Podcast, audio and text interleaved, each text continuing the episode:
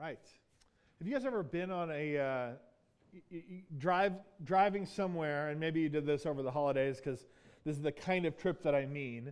Uh, you're on a trip uh, going somewhere that's decently far away, um, and you like think you've been there enough times. You don't go there all the time, but you've been there enough that you think you know the way. And you're like, and you're pretty sure, like, I'm, I'm pretty sure I can get there without plugging it into my phone or anything. And you're like on your way there, and then you hit a part that's probably like you're three quarters of the way there or so, and you're like, I don't recognize any of this. I don't know where I'm at. I don't remember this part. Was that mountain there? I don't remember that exit. Like, I don't remember any of this part here. And then all of a sudden, like, you were going the right way the whole time. You like, you get to the end and you remember again, like, oh yeah, I recognize this. I remember we turn here. Like, you get, it. you know what I'm talking about? Does everyone else have that experience? You know what I mean? That the, like the part that you kind of the middle bit, you kind of forget. You remember the first part and you remember the end, but the middle bit, you're like, I don't remember doing any of this before. That's where we're at in Exodus right now. Okay? Um, we're, we're diving back into Exodus, and we're in Exodus chapter 6. Um, and, and really, there's like a lot in here, these last couple, these last couple uh, messages, that, that you're going to kind of be like, I don't remember this at all. Like, it, that, you forget that, because I think a lot of it has to do with Sunday school, because Sunday school, they have to just do the exciting parts, right? So if, when you study Moses uh, in Sunday school, you get burning bush and then plagues, right? You go right there. There's a long drive between those things. And that's what we're in the middle of right now. So if you remember from where, we, we've been, um, uh, if, we go, if we go back to, uh, you know, we had Mo- Moses' birth, and then he flees to Midian. Uh, and he's there for 40 years as a, as a, sheep herder. And then God calls him at the burning bush. Um, and, and then he finally agrees. It's a long conversation, very long conversation that he has with him, much longer than, again, than you remember if you've read the story before. You think, oh, yeah, he talks to God at the burning bush. God's like, go tell Pharaoh to let my people go. And he goes. Nope, it's a long conversation. Um, and, and then after he goes, he finally goes, he's on his way. God tries to kill him briefly. If you didn't listen to that one, go back and listen to that on the podcast. Uh, but God cr- tries to kill him for a second. And, and then he, uh, he finally gets there and he's, uh, he, he finally meets up with Aaron. And then he goes to the elders and talks to them. And they're all excited. And the people worship. And they're excited to hear what God is going to do. And then he goes and makes his, his uh, request to Pharaoh. That's the last time we saw. He went and made his first request to Pharaoh that, uh, that, he, that he be allowed to take the people and go into the wilderness to worship Yahweh. And Pharaoh's response is very, he just dismisses him out of hand. Who is Yahweh? I've never heard of him before. Um, and then he makes the work harder for the Israelites. He makes them make bricks and he doesn't supply them with straw. And so they have to go and find it as well as meet their daily quota. They can't do it. They're angry with Moses and Aaron because they th- said, God's not delivering us, he's just making things worse. And at the end of chapter 5, if we want to go to that, the end of chapter 5, verses 22 and 23, he says, it says this Then Moses turned to the Lord and said, O Lord, why have you done evil to this people? Why did you ever send me? For since I came to Pharaoh to speak in your name, he has done evil to this people, and you have not delivered your people at all. Moses is discouraged. He's like, This is not going the way I thought it would at all. It's terrible. Why did you ever send me? And so now we pick up in chapter 6. God's going to respond. So this is God's response to what Moses just said to him about why did you ever send me? This is going terribly picking up, we're going to look at verses 1 through 13. You shall see.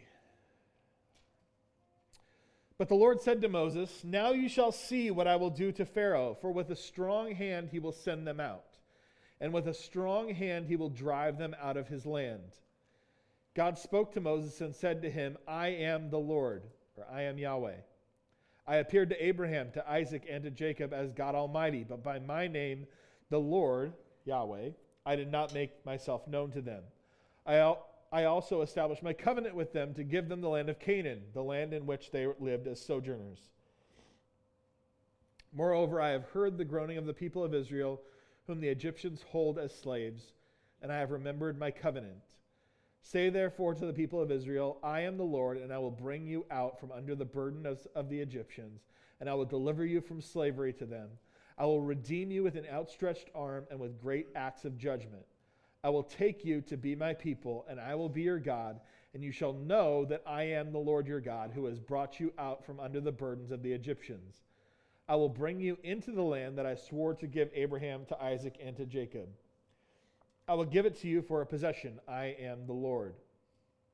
Again, I am Yahweh. Moses spoke thus to the people of Israel, but they did not listen to Moses because of their broken spirit and harsh slavery. So the Lord said to Moses, Go in, tell Pharaoh, king of Egypt, to let the people of Israel go out of his land.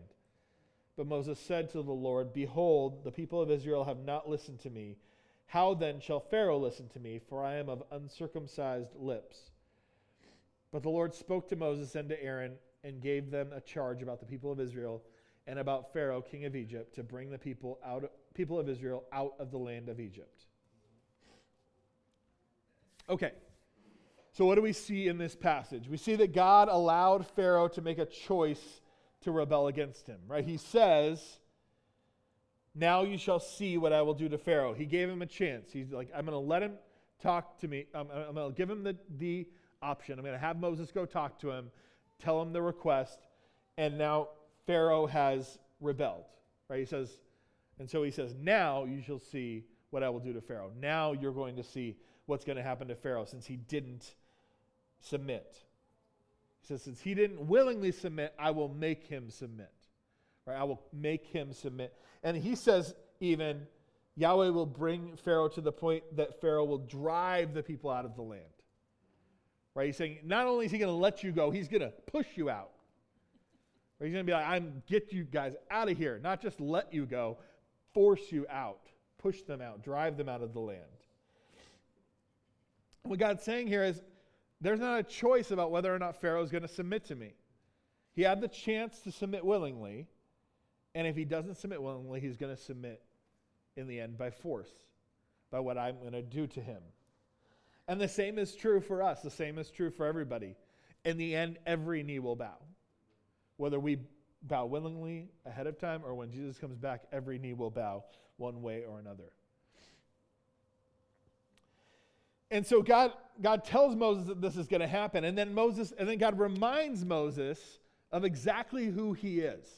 Right? He wants Moses to know exactly who he is. He said, I am the God who appeared to Abraham, Isaac, and Jacob as God Almighty. Right? He says, I never told them my name. Yah, the, the name Yahweh is in Genesis, but only in retrospect, right? It's not, it's not what they knew him as. It's only here to Moses that he actually revealed his name. He's still letting Moses know this is special. What I'm doing is special with you. This is unique. This is the first time that I've told the people who I am. I didn't tell Abraham, Isaac, and Jacob. They only knew me as God Almighty. And he said he had, he had made a covenant with the patriarchs to give them the promised land. He's letting Moses know that's not void. That's not over with, right? Because it's been a long time. It's been a long time since Jacob's death. They've been in Egypt for 400 years. And so their good question of are we actually going to get the land? Like we're not even there anymore. Is this happening at all? And he says, I have heard their groaning. I've not forgotten my covenant. I've not forgotten them. I've heard their groaning. I am going to respond. This is who I am. And so then he says, Here's my message to the Israelites. Here's what I want to tell the people right? And he, he bookends it with this phrase, I am Yahweh, right? This is in verse 6. He says, Say to the people of Israel, first off, I am Yahweh. And then he tells them essentially three things. First, he tells them, I'm going to rescue them from slavery. I'm going to set them free. I'm going to redeem them. I'm going to pull them out of Israel, uh, out, of, out of Egypt, and rescue them from slavery. So I'm going to rescue them. Secondly, I'm going to take them to be my people. I will be their God, right? He's saying, I'm going to, I'm going to take them as my own. I'm going to adopt them as my people. This is this rescue and subsequent adoption is going to define God's relationship with the Israelites. And he says that they will know for certain that God is the one that rescued them, that Yahweh is the one that rescued them. There's not going to be any question about whether or not they could have gotten away apart from Yahweh's divine intervention. It's going to define their relationship. And then lastly, he says, I'm going to bring them into the land that I swore to give Abraham, to Isaac, and to Jacob. I will give it to you for a possession. And they will have a future. They're going to have a place in the world that's theirs. And then he says again, at the end of that, I am Yahweh. Right? So he's letting them know, like, here's who I am, and this is the promise I'm making them. I'm going to set them free from slavery. I'm going to take them as my own people. They're going to be for sure my people. They're going to know that they're my people. They're going to know that I rescued them. And then lastly, that I'm going to give them a future. I'm going to give them the land that I promised to their forefathers. This is his message to the Israelites. And really, what we see here is a model of salvation. We see a model of, of salvation for today, the model of the way that the same thing he does with us, the same thing God has worked. This is the way that he works. We see it in three components in this. First, we see redemption, where that God has redeemed his people, set us free by sending Jesus to die on the cross, paying for our sin, he sets us free from our slavery to sin. Right? He sets us free from the same kind of burden that they were the Egyptians were under. We're under a spiritual burden, slavery to sin, and he's going to redeem us. That's redemption. That's phase, but that's just step one. And step two is adoption, right? God adopts those who have chosen to give their lives to Jesus. We see both of these things, uh, both of these concepts of redemption and adoption in Galatians chapter 4, verses 3 through 7. It says this In the same way, we also, when we were children, were enslaved to the elementary principles of the world.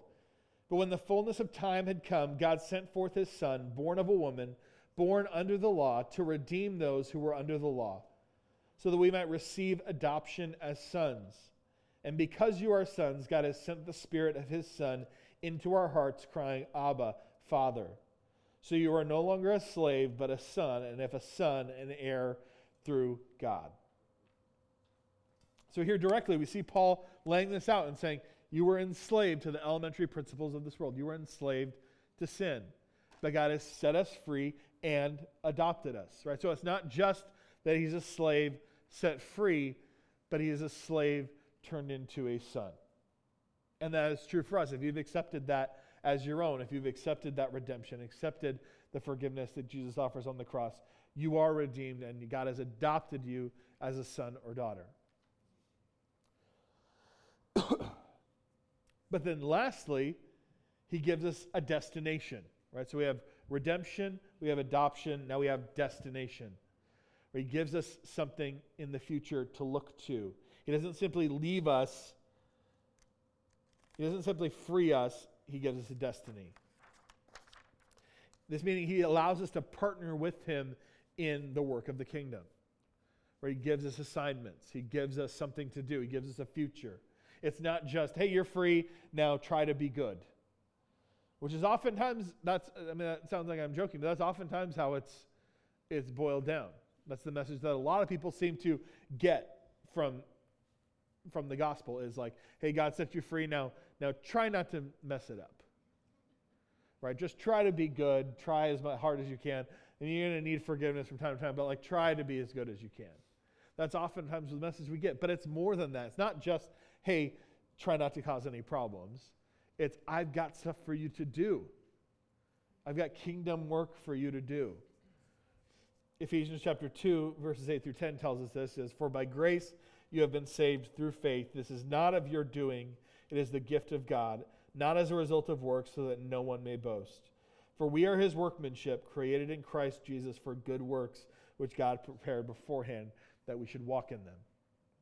I think he's given you things. He's given you a future. He's given you somewhere to go, something to do. He wants to use you for his kingdom. So he has redeemed us. We've got redemption, we've got adoption, and we have been destined. Right? We've been redeemed, adopted, and destined. That's the model that we see here in, in Exodus. Exodus is a model of the way that God works in our lives, right? The way that God works with the Israelites, freeing them from Egypt, is a model for the work that Jesus does on the cross for us. We can see this here, and it's, it, it's, it's true for them as it was for us. But the people don't listen to his message, right? That's an interesting thing in this passage. They just don't listen to him because of their broken spirit and harsh slavery. Right? He says that they he goes and tells them this, tells them this message, this beautiful message of what God's going to do for them. And it says they just don't believe it because of their broken spirit and harsh slavery. And again, I think that's true in our lives as well, right? That oftentimes we hear that, we hear that what God has wants to do for us. You maybe maybe you've heard the gospel before, and and you go, I just don't know. I just don't know if I can feel because I'm just so broken. I feel so enslaved to sin. I don't feel like I can get set free. I don't feel like I can do it. I don't think I can get free from this. I'm too in, it's too much entangled in my life.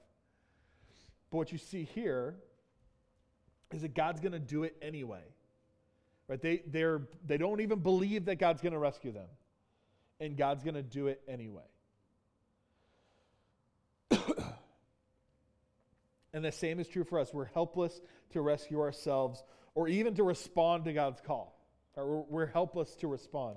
We're helpless to do this. That's why that Ephesians verse says, By grace you have been saved through faith. It is not your doing, it is the gift of God, not as a result of works, so that no one may boast.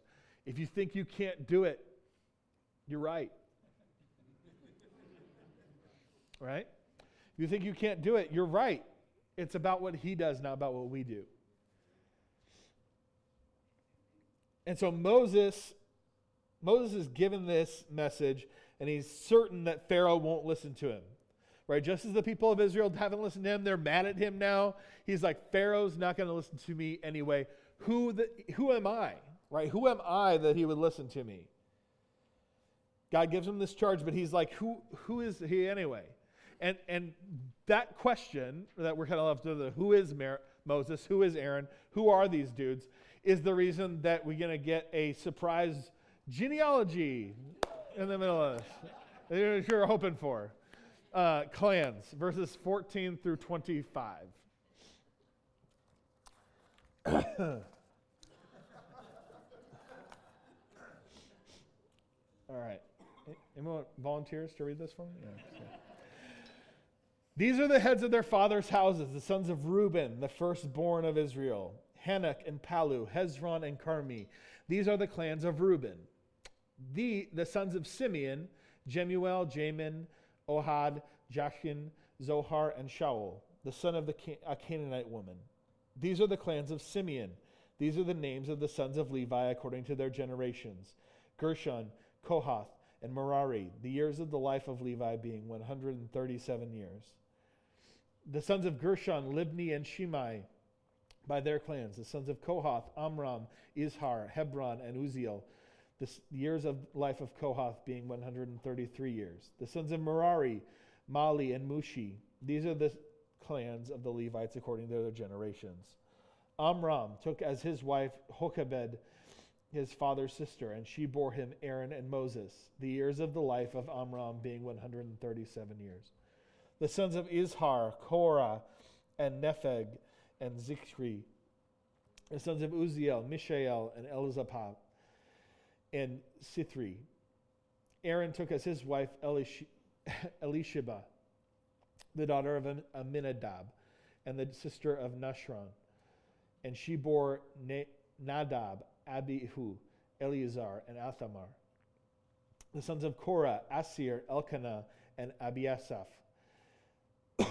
These are the clans of the Korites. Eleazar, Aaron's son, took as his wife one of the daughters of Putiel, and she bore him Phinehas.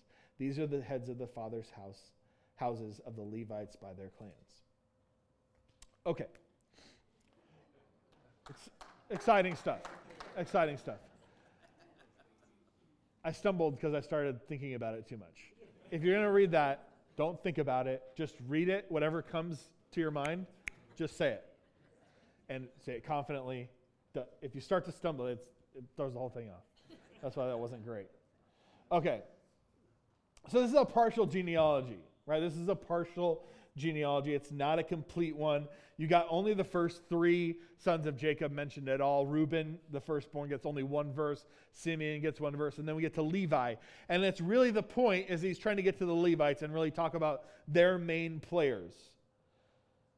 Right? And and and really to get to the point of these first three, they're the original the original forefathers of the clan, right? Reuben, Simeon, and Levi, they're screw ups right? They had lost their birthright. They're the first three sons of Jacob, and yet the the this, the um, the Messiah is still going to come through Judah, the fourth born, because these guys had messed it up. Reuben had uh, had messed up through incest, and, and Simeon and Levi, if you remember, they committed genocide, and so these guys have lost their birthright this is just these three that we're focusing on. And really, the first two is just to get to Levi he just wants to clear up, like, here are these guys, and now we get to Levi, and here's his deal.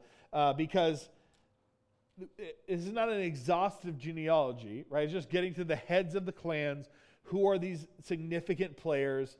It's more focused on naming notable descendants than every descendant, right? It's just trying to get to the notable descendants. Um, and it's also establishing characters who are going to play a major role moving forward, right? So it's highlighting these certain people. And, and the question is like, why now? And it's to answer this question of who is Moses? Who is he? Who is Moses? Who is Aaron? Um, and so we get this genealogy to one, establish Moses and Aaron as Levites, right? As and Israelites, as legitimate Israelites, legitimate Levites.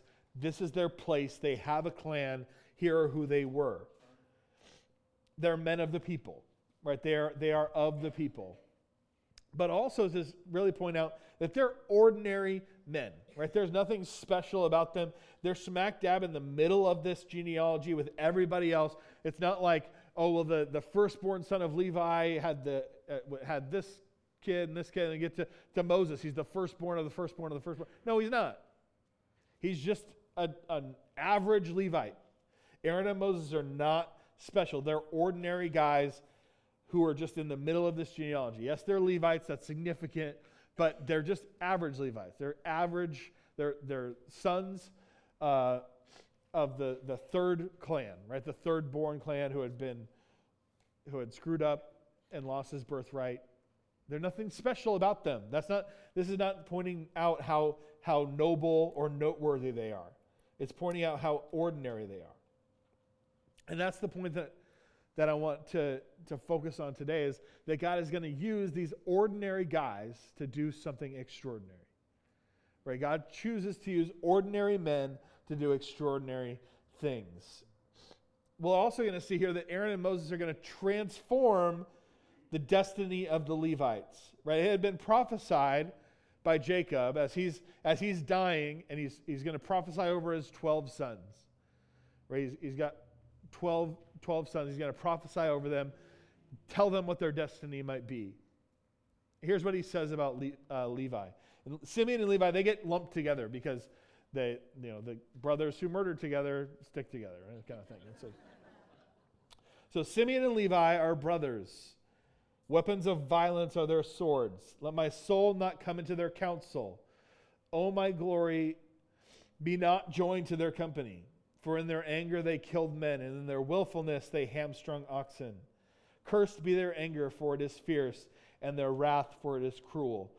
I will divide them in Jacob and scatter them in Israel. All right, so he essentially says their destiny is to disappear among the other, the other tribes. That, their, that their, their lineage would just dissolve among the other, the other tribes. And that actually happens with Simeon. Simeon's tribe just disappears. It's kind of, they get some land in the middle of Judah, and then they just disappear. Pretty soon, you don't know about their clan at all.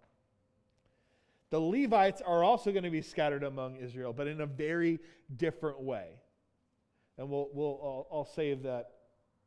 If you don't know what I mean by that, you'll see in future weeks. But it's set in motion here by Moses and Aaron, by them answering God's call, by s- stepping up to the plate in spite of the fact that they're not particularly special. They're just average, ordinary guys. He's going to use ordinary men to do extraordinary things. All right, let's check out the end of this chapter, verses 26 through 30. Uncircumcised lips.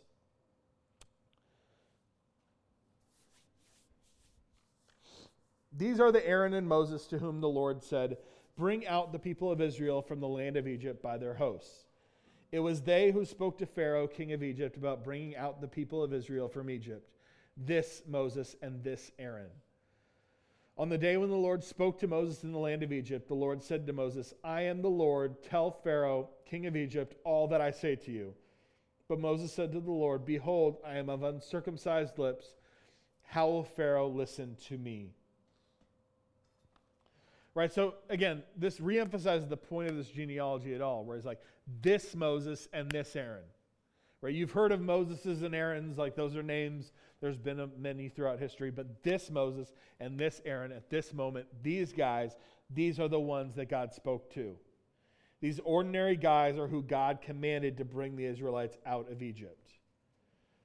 What was extraordinary about them was who commanded them, not themselves, right? That God Yahweh, the God of Abraham, the God of Isaac, and Jacob, he is the one who commanded them. He is the one who empowered them. He had revealed himself to them and told them his plan.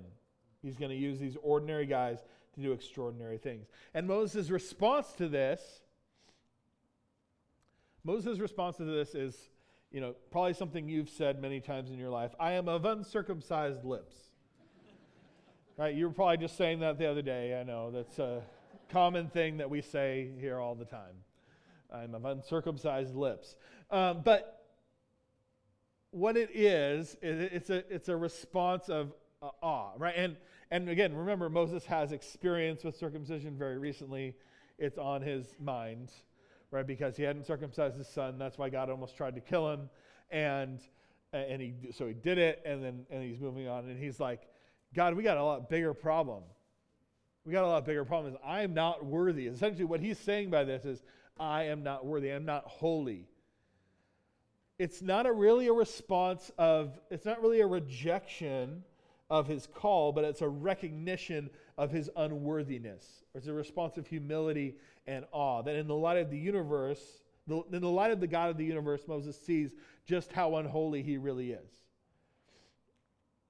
Right? Seeing God's for who he is and seeing his plan for redemption, adoption, and destination, where he sees this plan put before him, sees who God is, his response is like, I am not worthy. And this is a common response. We see this in Isaiah when he is called, right? When he sees God's glory, when he sees God, when God approaches him, his response is the same. He says this in, uh, in chapter 6, verse 5 of Isaiah and I said, Woe is me, for I am lost, for I am a man of unclean lips, and I dwell in the midst of a people of unclean lips, for my eyes have seen the King, the Lord of hosts.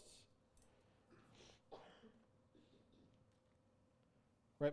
It's not a protest, it's not a rejection, it's a it's an overwhelmed response, right? He's not arguing anymore. He doesn't say anything else. He just says, How will they listen to me? Look at who I am. Moses is saying, I'm willing, but I'm not worthy of this. I am not worthy of this call. And the Apostle Paul has the same sense. He said he repeats a similar sentiment in 1 Corinthians chapter 15, verses 9 through 10, where he says, For I am the least of the apostles unworthy to be called an apostle because I persecuted the church of God. But by the grace of God, I am what I am, and his grace toward me was not in vain. On the contrary, I worked harder than any of them, though it was not I, but the grace of God that is with me. Where that that sense of like, I am not enough, I'm not worthy, I'm not good enough, I'm not strong enough, I'm not smart enough, I'm not enough, that sense that we have sometimes, that that our, our culture's answer to that question at large is like, no, no, no, you are special. right? You are so special. That's that's our culture's response to that. Is like, no, no, you're wrong. You are actually good enough. You're actually strong enough. Like you're actually smart. You're actually like the most unique, special person ever. Every single one of you. Does that make sense at all? Right? If everyone is special, then no one's special. Right? If that's the case, right? But that's that's just not true. And and the reason that that doesn't work out is because you can build yourself up with that all you want, right? You can fill your head with self help books and encouragement and affirmations and all these things. You can make yourself, oh, yeah, no, I, I think it's true. I think it's true. I think I am good enough. But at the end of the day, you're going to have to look yourself in the mirror and, and you know what's true, right? You know how inadequate you are. You know how you get worn out. You know that no matter how hard you like strive to be good enough to make yourself do it right, do the right thing and be the right person and, and do it the right way, you know that doesn't happen. And so it doesn't, that's an empty promise. This idea of, oh no, you're enough. Because the, the truth is, you're not enough. But God is enough. He can make you enough. He can give you that ability, right? That's what Paul says. It's not what I do, it's, it's the grace of God working in me. The grace of God working in me. That the answer is not inside of you, but in Him, and that He can give you that, that ability. He can, he can use you, just an ordinary guy, an ordinary woman. He can use you to do extraordinary things for His kingdom. He can use you in amazing ways to do amazing things that you are not capable of, that you are not good enough for. He can make you, He can give you that. That if we turn to Him, the more and more that we turn to Him, the more we turn our lives over to Him, He can transform our lives and give us the ability to do these things. He can use ordinary people like me and you to do extraordinary things. Let's wrap it up with this. How should we then live? Number one, realize, or rejoice, sorry, rejoice that you have been redeemed by the blood of Jesus, adopted as a son or daughter of the King and destined to do great things for the kingdom of God and live with Him forever. Right? All of those things. That we take the scope of the gospel, not just the fact that you've been saved, but that you've been adopted, you've been called His own, and that He's, been, he's given you a future, He's given you a destiny that is greater than you can imagine. And then lastly, believe that God can use ordinary people to do extraordinary things, including you. Let's pray. I'm sorry. Oh, I forgot communion. so um, let's have the ushers come, have the elders come forward. We're going to serve communion. I even had a had a connection that I was going to make with the sermon to the communion. Is that is um, is this um, that that communion is really symbolic of this idea that God is the one who sustains us. The reason we take it on a regular basis, that we that we take in elements that, that are food, right, is because in the same way that food sustains us, really God sustains us, even in a bigger way than than food does. And He empowers us. And so we take that symbolically this morning um, as, as remembering that we rely on Him, that we need Him daily not just in a one time salvation kind of way, but we daily need Him for those things. Let's pray now.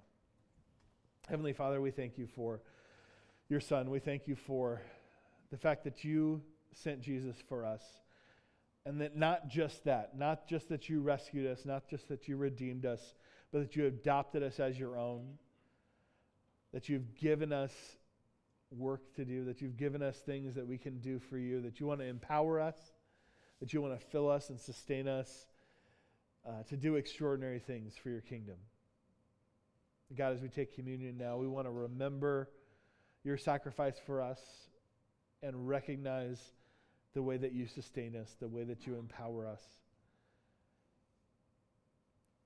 We pray that you would be glorified this morning and be glorified by us, by our lives in this coming year. Amen.